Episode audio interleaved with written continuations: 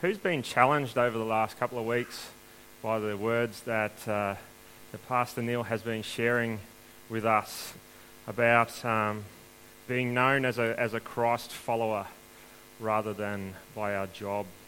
You know, they remember the whole Steven Seagal, I also cook story. Were you challenged by that? Anyone? Yes? And being challenged to live a life where we're constantly listening to the Spirit, the Spirit that is in us. You know, how awesome is it that when we enter into relationship with God, that we have God's Spirit in us? He is right here, and we can listen to God's voice if we're just tuned into it. And so, you know, we've been challenged just to be aware that, that God is, is talking to us, that God is wanting to use us in every moment of every day. And um, I've been really challenged over the last few weeks uh, with the message that I'm going to bring you this morning. Um, as you may know, I started working uh, for the church just a couple of weeks ago, one day a week, which has been a really exciting and challenging time for me to step into that. Um, and on the first day of that role, um, part, of, part of my day that Neil has laid out for me is to spend time in the Word and spend time in prayer and just ask God what it is that He's wanting to do with, with the worship, with the tech, and all of these different things. And, and so was a, a, block of time which I was quite actually nervous about. I didn't know how I was going to fill up the block of time that Neil had allocated. And the night before I, the, the first day, I, I went to bed and I just sort of prayed to God, God, give me something that I can study in the morning. And I, I woke on that morning, and before my feet even hit the floor, I heard God say, Place a rock you need to place a rock. And my thoughts were immediately drawn to all of the different times in the Bible when rocks took on significant meaning, particularly to the story of the Israelites crossing the Jordan River and into the promised land. And that's actually the story that we're going to look at this morning. And so we're going to read through a fair bit of scripture this morning, and I hope you bear with me in that. But if you've got your Bibles, I'd love if you can you can get them out so you can follow along. And so we're going to start in Joshua chapter one. But first of all, let me set the scene of what's going on here. So the Israelite nation has been wandering in the desert for 40 years. Okay, they've been set free from slavery um, and chased out of Egypt and uh, led by Moses. And they've gone through this 40 year process of experiencing amazing miracles and God's provision of providing food for them every day and the uh, awesomeness of being able to follow a physical representation of God in a cloud of smoke and, and, a, and a tower of fire at night. Is that not amazing? And yet they were wandering in the desert for 40 years, trying to learn the lessons that God wanted them to learn before they were allowed to go into the promised land. And so Moses had led them for that entire time, and, and Joshua was this young guy who was Moses' assistant, and he'd just sort of been following along and watching what Moses did and, and learning the ropes, as it were. And now he's been put in charge of the entire nation of Israel. And they're camped on the bank of the Jordan River, which is on the opposite side of the promised land. The land that God has set aside for them. Okay, so that's, that's where we are. Okay, so we're going to start in Joshua 1 from verse 2. And it says, Moses, my servant, is dead. Therefore, the time has come for you to lead these people, the Israelites, across the Jordan River into the land that I'm giving them. So this is God speaking directly to Joshua. And then if we skip down to verse 10, it says Joshua then commanded the officers of Israel, Go through the camp and tell the people to get their provisions ready. In three days you will cross the Jordan River and take possession of the land the Lord your God is giving you.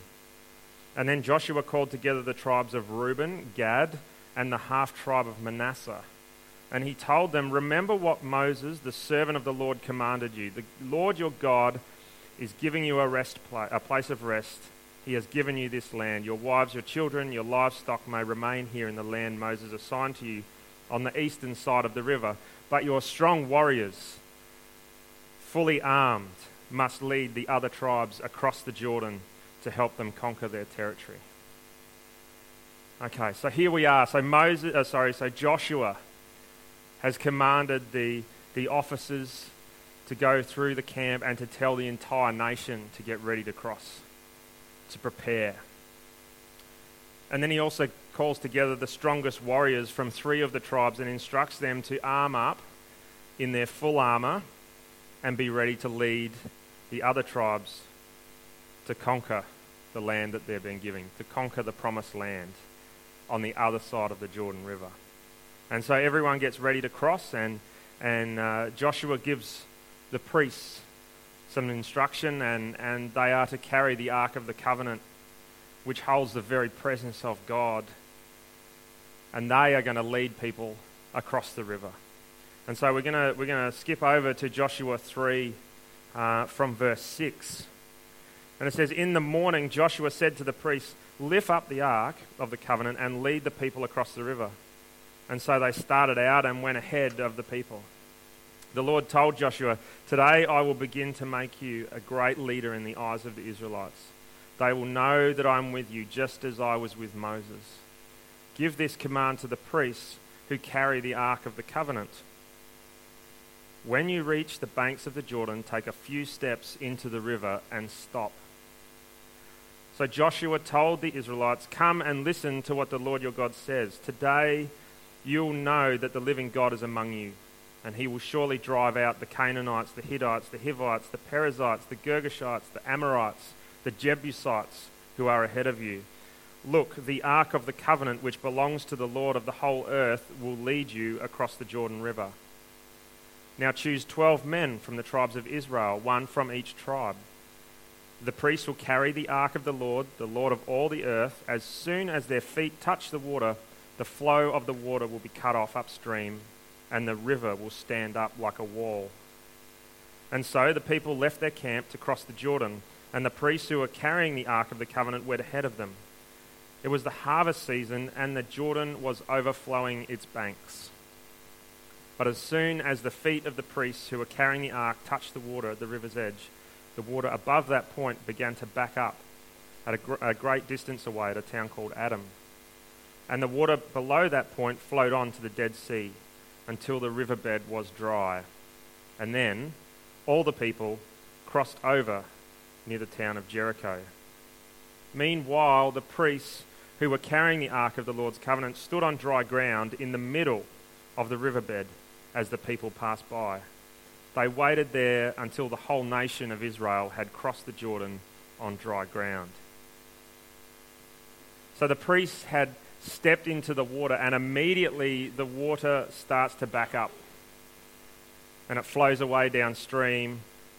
And the Jordan River is in flood. You know, it's not. It's not like it was just slightly slightly wet and it was ankle deep and they were able to just cross. This, this river was in flood. If, I was actually looking for a photo to show you guys and I couldn't really find a good one, but it's not actually this, I was thinking this massive, vast river. It's actually not that vast, but it has very, very steep sides and it is actually quite deep. And so this river is in flood, so it's actually broken the banks. And as, as soon as they stepped into the water, God works and stops the flow. And so then we're going to jump over to Joshua 4. and We're going to read 1 to 20 as well. So just bear with me. When all the people had crossed the Jordan, the Lord said to Joshua, Now choose 12 men, one from each tribe, and tell them to take 12 stones from the very place where the priests are standing in the middle of the Jordan, and carry them out and pile them up at the place where you camp tonight. And so Joshua called together the twelve men that he had chosen, one from each of the tribes of Israel, and he told them, Go into the middle of the Jordan in front of the ark of the Lord your God, and each of you must pick up one stone and carry it out on your shoulder. Twelve stones in all, one for each of the twelve tribes of Israel. We will use these stones to build a, mon- a monument, a memorial. And in the future, your children will ask you, What do these stones mean? And then you can tell them they remind us that the river Jordan stopped flowing when the ark of the Lord's covenant went across. These stones will stand as a memorial among the people of Israel forever. And so the men did as Joshua had commanded them, and they took the twelve stones from the middle of the Jordan River, one for each tribe, just as the Lord had told Joshua. And they carried them to the place where they camped for that night and constructed a memorial there. Joshua also set up another pile of stones in the middle of the Jordan at the place where the priests who carried the Ark of the Covenant were standing, and they are still there to this day. The priests who were carrying the ark stood in the middle of the river until all of the Lord's commands that Moses had given to Joshua were carried out. Meanwhile, the people hurried across the riverbed. And when everyone was safely on the other side, the priests crossed over with the ark of the Lord as the people watched. The armed warriors from the tribes of Reuben, Gad, and the half tribe of Manasseh led the Israelites across the Jordan just as Moses had directed. These armed men, about 40,000 strong, were ready for battle, and the Lord was with them as they crossed over the plains of Jericho. That day, the Lord made Joshua a great leader in the eyes of all the Israelites, and for the rest of his life, they revered him as much as they revered Moses. The Lord said to Joshua, Command the priests carrying the Ark of the Covenant to come up out of the riverbed. And so Joshua gave the command, and as soon as the priests carrying the Ark of the Lord's covenant came up out of the riverbed, and their feet were on high ground, the water of the Jordan returned and overflowed its banks as it had just before. The people crossed the Jordan on the tenth day of the first month, and then they camped at Gilgal, just east of Jericho. It was there at Gilgal that Joshua piled up twelve stones taken from the Jordan River. Pretty cool story, hey. You know, the whole, the whole nation, you know, there's a whole heap of things that happened there. The whole nation had to prepare to move out. Think about that. That's a whole nation of people. I don't know how many there were, but there would have been a lot. The warriors were called to arms and to prepare for battle. The priests are instructed to, to walk out into the Jordan River with the Ark of the Covenant, which then stops the flow of the river and allows them to stand in the middle of the river, which was in flood, remember, on a dry, dry riverbed. And then the entire nation walks across the riverbed, a dry riverbed of a flooded river. And then, you know, God instructs Joshua to get the 12 men to, to go and pick up stones, not from the edge, but from in the very middle, the deep middle of this river beside the Ark of the Covenant. And then once everyone is across, God instructs Joshua to tell the priests to come out. And as soon as those priests are out of, out of that river, it starts to flow again. And it says the entire nation watched on in amazement. I wonder why. And then these battle ready warriors, 40,000 warriors, lead the nation of Israel to its camp of Gilgal. And that's where they build a memorial using the stones that they've collected from the middle of the river. You know, God has been leading his people for 40 years, and finally they enter into that land under the instruction and leadership of Joshua. And notice that all of this takes place. God gives an instruction to Joshua at every point. He doesn't say to Joshua, I want you to go and I want you to tell the nation to get ready and I want you to go tell the priests to do this and I want you to go tell the warriors to do this and then everyone's going to cross over and then you're going to tell these guys to do this and that. No. At every step, God was giving instruction. And Joshua faithfully listened and followed. He had no idea what was going to happen. He might have had some idea because he'd been with the Israelites in the desert and seen the amazing things that God had been doing. But God wasn't giving him the whole picture. You know, I'm sure we would all love it if we had the whole picture of what God had planned for us as individuals, as a, as a church. You know, I'm sure that we would all love to know the exact outcome of whatever season we are currently going through, and we would love to know the answer to. But God doesn't work that way. We have to have faith and know that He has a plan. And we need to have ears and hearts turned to Him and listen for those instructions and then act in faith. It's pretty daunting, isn't it?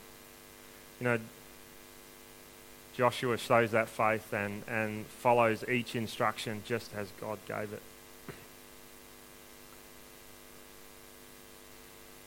None of those events took place without there first being action. You know, God gives an instruction and then it, nothing happens until someone does something. Nothing happens until Joshua passes on that instruction. The river doesn't stop flowing until the priests are actually in the water. You know, how often do we find ourselves in a place where we're not acting because we're waiting for God to reveal more of his plan for us, or we're waiting for some miraculous sign before we actually do anything.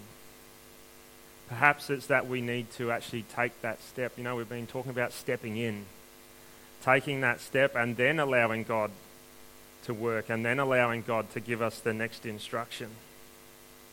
You know, how often do we find ourselves going, Oh God, I really don't know what it is that you want me to do in my life, so I'm just going to sit here and I'm going to go and have some quiet time and I'm going to pray and I'm going to be in the Bible and I'm just going to wait. And you know, I think that has its place, but there's also time when we need to follow the prompting of the Spirit and act. You know, as we read last week from Galatians 5:25, we are living by the Spirit we all have the Spirit in us when we accept Jesus into our lives. And it says, let us follow the Spirit's leading in every part of our life. Every part. God can use us in every part of our lives if we let Him. You know, notice too in this story that we've read that the warriors, despite being armed, despite being fully kitted out and 40,000 strong, nowhere in that passage does it say they had to hack and fight their way through the enemy to get to their campsite. God had prepared the way and they just walked in. But they had to be prepared. You know, we as a church are on a journey. Cornerstone has been meeting together now for about third, uh, sorry, not 13, 11 years. And almost right at the start of when, when the church began to meet, it was placed on the hearts of the leadership that there was a block of land sitting just over there on the corner, which we drive past every time we come to church, that was destined to be the site where we would build God's church. And through many meetings with government ministers and planning authorities and waiting and praying, God moved and that land became ours. Because He is going before us and He is making a way. And then there were many more meetings and planning and designing, and there were changes in the sizes of the block. And there was more planning and more prayer. And we now have a beautifully designed church and a layout on a block that looks amazing because God is going before us and He has made a way. And now we are here with the excitement of last week. Who was excited about last? Who's excited? Yes. We came together and affirmed a loan. That means we can build our church. Because God has a way and God has a plan. You know, in a sense, we have been wandering in the desert for the past 11 years. And I'm not saying that we've been wandering around aimlessly, I'm saying we've been wandering with a purpose. and witnessing the amazing things that God has for us and His provision for us. But now we are getting to crunch time. Do you get that? God is saying to us, okay, Cornerstone, it's time to step up. It is time to step into the things that are going to come. It is time to take the first step, to be ready for battle, to be ready for his victory. We are going to cross over the river, or in this case, we're going to cross over a road, and we're going to claim that land for God. You know, we are building a church over there. In essence, we are going over the road and we are going to place a pile of stones. We are going to build a memorial that says, God did this. That says, God is here. That says, this is where we are because of what God has done. And this is where we are going because God is leading us.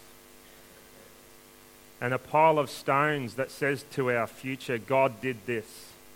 This is here because of who God is and what He's done. And that says to the community around us, God is here and you are loved. And God's love is here and it is here for you and you are welcome that church building is only happening because God made it happen. And He has a plan. You know, I was commenting to Neil the other day that it was really good that we put our trust in God in this whole process. I've had the privilege of being involved for, for a number of years, but I know there have been faithful people that have come before. And if we hadn't put our trust in God, if we hadn't followed after his instruction, if we had gone after our own desires and our own human thoughts, we would have ended up in a very different place. We would probably already have a building that would probably need to be replaced by now. But God's timing is perfect. You know, everything in this whole process has slotted perfectly into place because God has a plan. He has a plan for each one of us. You know, we're being completely challenged by God as a church to have patience and trust Him. You know, the Israelites built their monument using stones from the very middle of a deep, flooded river. The only way that they could get those stones was because God made a way just in the same way, we are only able to be here in this moment where we are because God has made a way. You know, as a church, as individuals, I get this sense from God that He is saying we need to be ready to move. We need to be ready for battle. We need to know that our God is awesome and He goes before us and He has a plan. And we need to have faith in that. You know, we need to listen to God's direction and have faith. We don't need to know the whole outcome. We don't need to know what's going to be happening in six months. We don't need to know what's happening in 12 months. We don't need to know what's happening in five years' time. We just need to know what is happening right now and to have faith that God has a plan. How great is God? It's time to place a rock. It's time for us to step up. You know, later on in Joshua, um, in chapter 24, he challenges the people of Israel.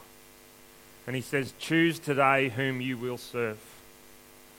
But as for me and my house, we will serve the Lord. As for me and my house, we will serve the Lord. God is saying that we need to make a choice. That we need to make a fresh declaration here this morning. You know, we've approved that loan. Things are going to start happening, people, and we need to get on it. We need to be listening to what God is calling us as individuals to do and step into it. You know, Neil challenged us last week that, that failure is okay. Doesn't matter if you don't think you can do it. If God's calling you to, He's going to equip you, and you might fail, but that means you can learn from that. As Neil said, failure is the back door to success. Love it. So we need to stand and we need to declare today that we are serious about God's plan.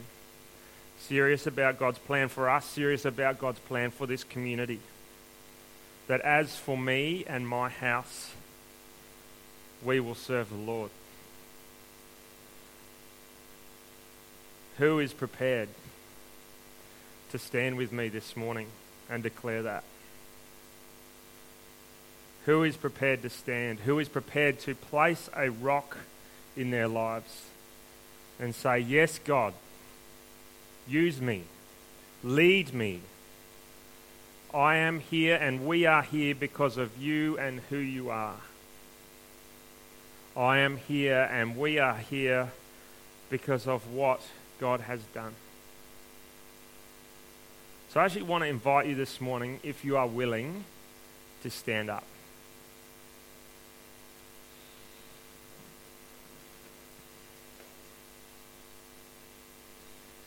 we are being called to something huge.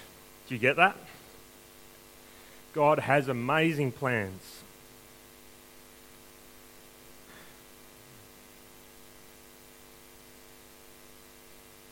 He has amazing plans for this church. He has amazing plans for you.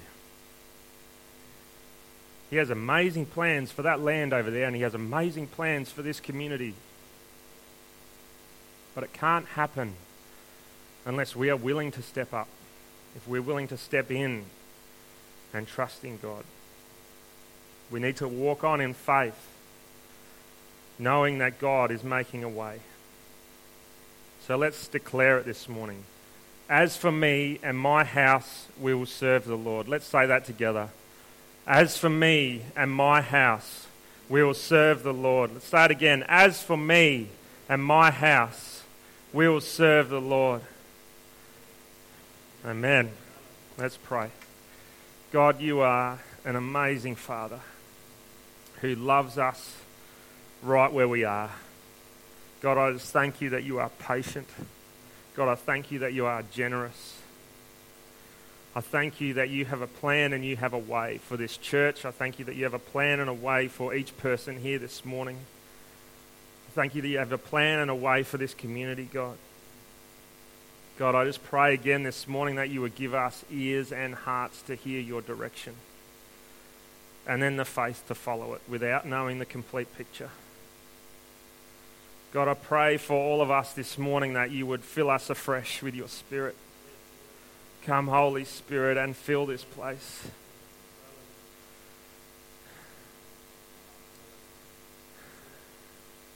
God, I pray that we would place a rock this morning that we would place a rock in our lives that reminds us of who you are, of who we are and where we've come from and where we're going. God, I pray again that as we as we move to that block over the road, that as we build, that you would be in that, God. I pray for the finances, God, that you have a plan. God, I just pray for everything and everyone that enters that block of land over there, God that they would see your glory, that they would receive your spirit, that they would benefit, God, because of who you are. God, I pray that we don't get in the way of those plans, but we work with those plans, God, that we step into those plans and we follow you. Amen.